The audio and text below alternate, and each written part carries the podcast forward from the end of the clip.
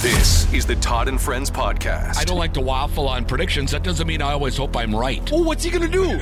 oh, come on. I'm with you. So, thank that. you. Yeah, I'm with you. Todd, I knew we'd agree on something here. From the KWLM Sports Studio, with thanks to Heritage Bank, member FDIC equal housing lender. Here's Todd Burgaff. Thanks for joining us for the podcast once again today. Joining us on the telephone from the Twin Cities is the voice of the Golden Gophers and the sports director at MNN, uh, Mike Grimm. And uh, Grimmer, well, it's fun to be the Gophers radio play-by-play guy right now. A seven-game win streak for the Gophers, and I want to uh, talk Gopher basketball, of course. But earth-shaking news uh, today uh, came out yesterday that Nick Saban has uh, retired as the head coach at Alabama. Just uh, quickly, your thoughts on uh, that announcement? Did it surprise you at all?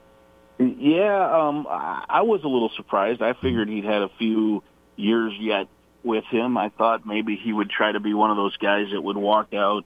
You know, I mean, he he's at a place where he could be in the national championship hunt every year. Yep. Um, so you know, it's not like a long shot to think that next year they wouldn't be back in the mix. And if they win it, you go out, you know, right out on the uh, on the white horse, so to speak. But um, that wasn't the case, and um, usually, even with this, you hear, you know, like, hey, the rumblings around it, and and maybe that was the case. I, I haven't been paying that close of attention, but I boy, I didn't see anything that said, you know, this was kind of just all of a sudden it popped on my phone last night, and I'm like, oh, geez, I Yeah. wonder, you know, my first thought is hope his health is all right and all that stuff, and Yeah. and uh, so fingers crossed there. But yeah, so I yes, a little surprised what a what a run he had. I think we we kind of forget, um, you know, what is. uh, You know, a lot of people will try to discredit what he's done. Oh, it's Alabama. Everybody wins at Alabama, and really, that's not been true. No. Um, Alabama went through a few guys, if you remember, before they got him. Uh, Mike Shula was there, and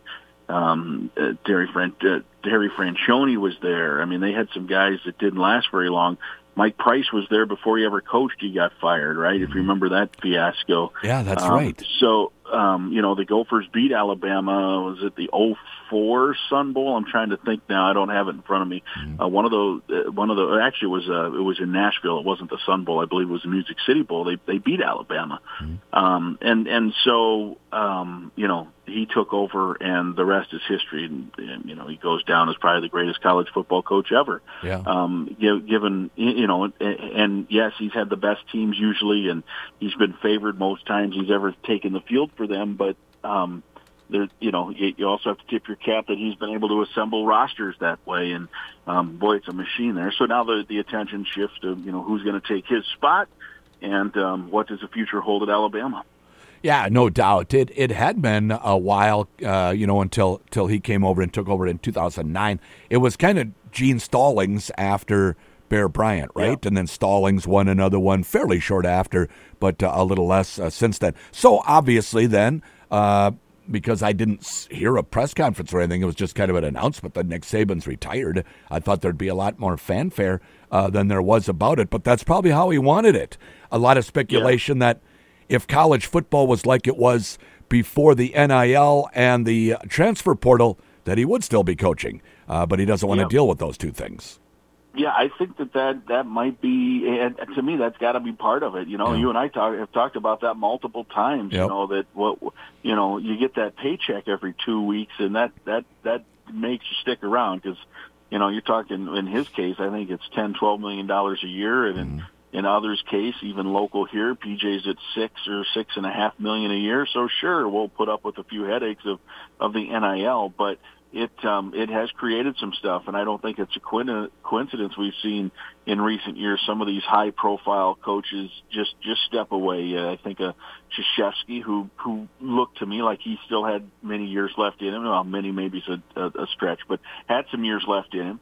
Um, Roy Williams stepped away. Jay Wright certainly had years left. Yep. Um, you know, two-time winning national coach, and I think he is on record as saying that he just was done with with the with the Yep. hustle and bustle of what you know the new you know thing came and uh, the new rules and such. And I, I'll be interested to see some of some of these other guys that have been around a while. How long does Tom Izzo, you know, stick around? Um, you know, and others, and we shall see. But um, Yeah. I'm, I, I, I gotta believe that part of it, you know, and look. If Saban's stepping away, he's the guy. You know, he has created a, an, an environment at his place where he's going to get a lot of, of advantages. But um, and have the best team. But I also think what people don't realize is he recruits at such a high level. Um, and, and Minnesota has had has has done this. They remember they they had a defensive tackle from Alabama who was a high end recruit and then just couldn't break the depth chart. And Wow. so they're they're constantly getting plucked. Um, you know, as much as it is, I mean, I'm not going to certainly feel sorry for Alabama with all the five stars that they bring in. Um, I would think it would get old too, because you know, for years you bring in a guy. Okay, he's third string. Um, he's got two NFL guys in front of him. Um, he's going to learn and sit and learn the deal, and it's part of why they were good for years. They were always old, um, and if they were young, the young players were just ultra talented, and guys learned the ropes. And then you always had a had, had a had an experienced player who was who was trained in the right way within the system. And under the system now, that's not the case. Guys don't want to be backups. Um, you're a five star recruit. You're a defensive back. You go to Alabama, and now all of a sudden you're sitting behind three guys. You leave, and so I'm sure he was done trying to fiddle with all that. Yeah, no doubt. And and now we see with Pete Carroll, it sounds like he was kind of just moved aside in Seattle to become an advisor. It didn't seem to me as though he was necessarily ready to retire. And then Bill Belichick later today, they're going to announce that New England is moving on from him. Well, those are your three senior coaches in college and and NFL uh, world. It is becoming more of a and more of a younger man's game. That's for sure. Yeah, yeah, and then there's still some old guys hanging around. I'm still waiting to see as with these NFL openings, and now that Michigan is done, does Jim Harbaugh decide to leave that hustle and bustle of the college game Yep. and um, and and get back into the NFL? I'm I'm I'm quite certain that he. If he chooses to, if he decides he wants to do it, then he'll have opportunity somewhere. Chargers, maybe, um, Seahawks, maybe. Who knows? You know, Yeah. there's, there's there's some openings out there. I, I think the rumor for for weeks now has been that Belichick will end up at Washington. Um, you know, Mike Vrabel would certainly, who was just fired at Nashville um, for Tennessee, I would think he'd be a candidate to take over for Belichick in New England. Um, and and also we'll wait and see what happens at Alabama with that job. You Yeah. know, there's going to be, you know, he has run so many great assistants through there who are now head coaches. You know, and obviously that's going to be a popular job. And then uh, the wild card there is Dabo Swinney at Clemson, who's a two-time national champion. You mentioned Gene Stallings. He was uh, uh, Dabo was a wide receiver on that '92 Alabama Gene Stallings team, and and so does. And I think if you remember earlier this year. Uh, Dabo had a had a long rant on one of his coaches' shows, radio show, Yep. about gratitude. It just it sounded like, boy, he's, you know, look, lo- when, when you have set the bar so high and then you don't hit that bar and fans are mad, um, I could see why a coach would feel underappreciated even with all the, uh, the success he's had. So would that be a situation that he says, I'm going to go back to my home state and back to my, you know, alma mater? Um, and does Alabama have interest in him? You know, Yeah. are they going to go after Lane Kiffin was the name I saw tweeted yesterday because remember he was an offensive coordinator there for a couple of years. Yep, so yep. who knows? They're, they're, definitely going to have some candidates that, uh, that will have some good resumes. That's for Yeah, sure. no doubt about it. I've heard Vrabel's name mentioned in association with Ohio State too. Now I know Ryan Day is still the coach there, but is he safe if Vrabel would go to Ohio State? Would they get rid of Ryan Day to bring him in? I think that Ryan Day is safe. Mm-hmm. Um, so I don't think so, but I, you know, nothing would surprise me anymore. I know Ryan Day. Um, there was reported yesterday or the day before that he was going to shake up uh, some of his defensive staff, and then he ended up also shaking up some of the offensive staff. Brian Hartline, um, who two years ago was the darling amongst offensive coordinators, right in the country. Uh, that you know they had put together a nice long run, and he turned down some head coaching opportunities. Well, he it sounds like is going to get demoted, um, and and will just go back to coaching receivers. So you know, even at a place like Ohio State, sometimes that stuff can happen. And you know, they basically lost two games this year, and that's not good enough Yep. that forced him into doing some stuff. So I, I think on the flip side, it might be that Ryan Day says this isn't, you know, man, I'm, I'm, th- th- this isn't my cup of tea. Mm-hmm. You know, you go, you, you you have a year like this, and you're, you know, a play or two away from making the playoffs, and people want you fired. He might, instead of them firing him, he might just, maybe he'll, you know, he has some NFL background. He was the offensive coordinator or, Yeah. or at least the quarterbacks coach at the Niners, I believe, and some other spots. So you know, it could be that uh, some NFL team with these openings looks at him. So may, maybe that would open things up for Vrabel too. Who knows? Yeah. But um, the carousel is um, it's always a silly, crazy time of year, and I'm guessing this year will be no different. Yeah, it's already well underway. I mean, just the Belichick and Saban announcements in the same week is just massive news on the on the coaching front. Uh, Yeah. How about those Gopher men's basketball players? Seven wins in a row. What twelve and three now, back to back over Michigan on the road and and Maryland, and to win those tight games against those Big Ten opponents. Boy, that speaks well uh, for them figuring it out. Yep, I agree. I, I am a believer. Uh, we've probably talked about this in the past, but I'm a firm believer that winning. Um, look, look, it's one thing if you're Alabama in football, or you know what, you know, um, I'm trying, to, you know, North Carolina or Duke in basketball, where you just have better players, right? Yeah. And then there's the rest of the world where you're just competing, and you know, Ben unfortunately hasn't necessarily been able to put together what I would call bona fide Big Ten roster quite yet you know, between the transfer portal and what he lost and different things and him trying to get his feet under him, um, the rosters have just been all right. Um, and I wasn't sure about this roster, quite frankly, you know, and you got a transfer point guard from Howard and a transfer off guard from Pepperdine. Not exactly something that you're just going to go do cartwheels down Main Street over, you know, given, given what they did last year. Uh, not those two guys, but the team, the, the Gophers last year.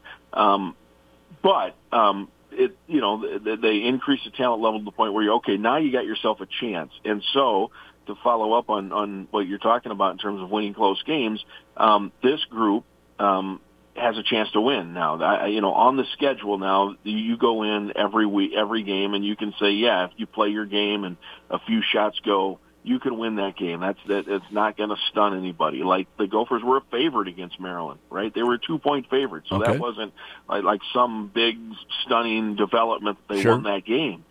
So that's a good. That's good though, because now you now now you at least can play, right? You can Yep. compete. And so then the question is, all right, well, how do you win? And you win by making shots. You win by making defensive plays late, winning plays.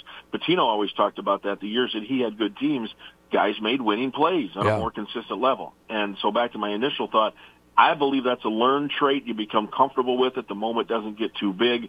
Uh, you don't shrivel. And um, so far, these guys have shown that uh, that the moment's not too big for them. Now we'll see as the rest of the you know thing goes. I don't want to be a Debbie Downer, but you, you know, you, you the one the Big Ten is down a little. Yeah. Um, Minnesota is certainly better than last year, so they should be able to stack some wins. And like I said, every time they're out on the floor, even including tomorrow night at Indiana, um, they got a shot to win that game, particularly if they hit shots, and they're a pretty good shooting team. That said, you got road games, you know, left at Illinois, at Michigan State, at Purdue, at Nebraska, where you've never won in that building, at Iowa, which you know, if if they hit shots, that's a tough place to put. You look at that and you're like, well, I mean, it's great, but what can you do, and where do the expectations go? So I hope people manage it a little bit in terms of where this team ends up. You know, I don't think they're going to end up a 15 and five Big Ten team. Um, and also might add that last year, I think the Big Ten champion was like 14 and six, right? Yeah. Um, something like that. So, you know, uh, it's not gonna, you know, they're not gonna run the table. So let's calm down on that. I don't think anybody, nobody said that, you know, but, Yeah. um, But you know how what I'm Minnesota fans are. That's why you're. and, and yeah. and I, I, you know, I'm, I'm I've been around long enough now. I always kind of hedge my my emotions as well because you, Yep. you know, we just kind of sit around waiting for the other shoe to drop. Yep. But um, I think that that what we can take some peace in here, and I think you and I talked about this last week. I I said these, you know, they they got one, they were one on one in Big Ten play in December. Um, and then these first four games were winnable, and we would know more about the team, um, you know, mid-January after that Iowa game, which is now coming up this coming Monday. And through two games, they're two and zero. And I, you know, if you had given me a shot at truth serum, if you'd have said, "What do you think through those four games? If they're going to be important," I'd, I'd have said, "Look, I think." They're going to be all right if they can go two and 2 Well, now they're two and zero, so now I'm thinking uh, you might as well get greedy and Yeah. try to, you know, if you can split the next two, like like you're going to be a favorite, slight favorite, not a big favorite, but a slight favorite against Iowa Monday. Um, I haven't seen what the point spread is tomorrow, but you know, Indiana certainly is going to be favored on their home floor, but not by 10 or anything. Yeah. I mean, that, that is, and uh, I watched them play, uh, Indiana play Rutgers on Tuesday, and Indiana was no good in that game. Terrible, terrible second half. They had a guy get kicked out. They couldn't hit a shot to save their life. And so, um, you know, we'll, I, I still think these next two will tell us a little bit more of the story. Sure. But I think that the thing, you know, even if we're waiting for the other shoe or, hey, are they going to hit a losing streak? And certainly at some point they're going to lose a game. But I think the good news is at this point that we should all take solace and peace and have a good understanding is, is every time now they hit the court, um, they can win the game. Yeah. And that really, frankly, you know, there were some games last year where I'm on the team flight out, and I love those guys. They all worked hard. They put in great effort, coaches as well, where you're like, it's going to take a miracle to win this game, you Yeah. know, at, at Michigan State or at Illinois or whatever. And that is not the case. Look, at Purdue is going to be a hard game. They're going to be a big underdog. At Illinois, probably the same. But by the same token, um, you know, you hit 12 threes on one of those teams, you're going to win that game, Yeah. you know? So, um, and, and that, that just hasn't been the case. So I think that's the good news of this thing right now. It's a really balanced scoring team, it seems. Do they have a guy who, if they have to have a basket at the end of the shot clock or game, that there's the uh, is their best creator that they trust the most to get that big basket? Yeah, I, I think the beauty, as weird as this sounds, and beauty is maybe not the right word because you don't want anyone to get injured, but this team was not balanced, remember, the first 10 games or whatever it was, first eight games. Um, it was all Dawson Garcia. I mean, Dawson had 36 at Ohio State in a loss. Um, he didn't have a particularly good game at San Francisco, and they basically were out of that game with eight minutes left. And you're like, boy, they're going to go as Dawson goes. Well, then Dawson got hurt, and they've not lost since. Remember, he got hurt in the Nebraska game. They were down 17 at halftime or whatever it was, 16. Can't remember now exactly. They were down 21. I do know that in the first half in that game. They blitz him in the second half. They've not lost since. And part of when he went down, other people had to step up. Mike Mitchell um, has really been a key in that. Cam Christie has been a key in that. Um, they're getting nice select minutes from from others like Parker Fox and Isaiah Ihnen. Like they're not that those guys aren't stars, but they serve a purpose. And then you know Payne has been pretty consistent when he's gotten his chance to play. And so all those guys developed an identity. And then um, to me, as we talked about last week, the big challenge in is was was mixing Garcia back in. So Garcia, when he's hurt, is basically the only guy that's been scoring. To five games later, he comes back, or four games later, he comes back, and Mike Mitchell's averaging 17 points a game while he's been gone. So Mike Mitchell now becomes a guy that can score. Guess what? He only scored was it two, I think, against Maryland, or four, but yet they still win the game because others are there. So to answer that question, I think they got several guys like Cam Christie, um, who we were all surprised uh, late in the Missouri game when when Ben Johnson called his number twice, not once but twice. Um, he turned it over and then missed a shot, and we're all like, why would Ben call his number? Um, and then Cam Christie, all he's done basically since is hit some big shots. So he could be a guy that could win a game for you. Um, you know, Garcia obviously is a guy that you'd call a play for. Mike Mitchell has hit big shots. Payne has a nice soft touch. And then the guy I haven't mentioned yet is the point guard, Elijah Hawkins, who is playing off the charts. He has 74 assists in the last seven games, so he's over 10 assists a game in the last seven. And um, he, he was key late at Michigan. I mean, just just dribbling, uh, running time, and then driving and creating. He had a, the, the the play of the game to me in that game was that late lob pass to Ola Joseph that was the slam dunk, and that slammed the door on it. So um, he's been great as well. And you know, late in the game and late in shot clocks, he's been good. Um, so you know, he could be a guy too that could win a game for you. Yeah. Gophers tomorrow night at Indiana. Grimmer, have a great call tomorrow night. All right, yes, sir. Thank you. We'll look forward to chatting next week. Mike Grimm, voice of the Golden Gophers on the Todd and Friends podcast. It's brought to you by Heritage Bank, member FDIC, an equal housing lender. Watch for future episodes of the Todd and Friends podcast at KWLM.com or on the air here at KWLM 1340 AM and 96.3 FM.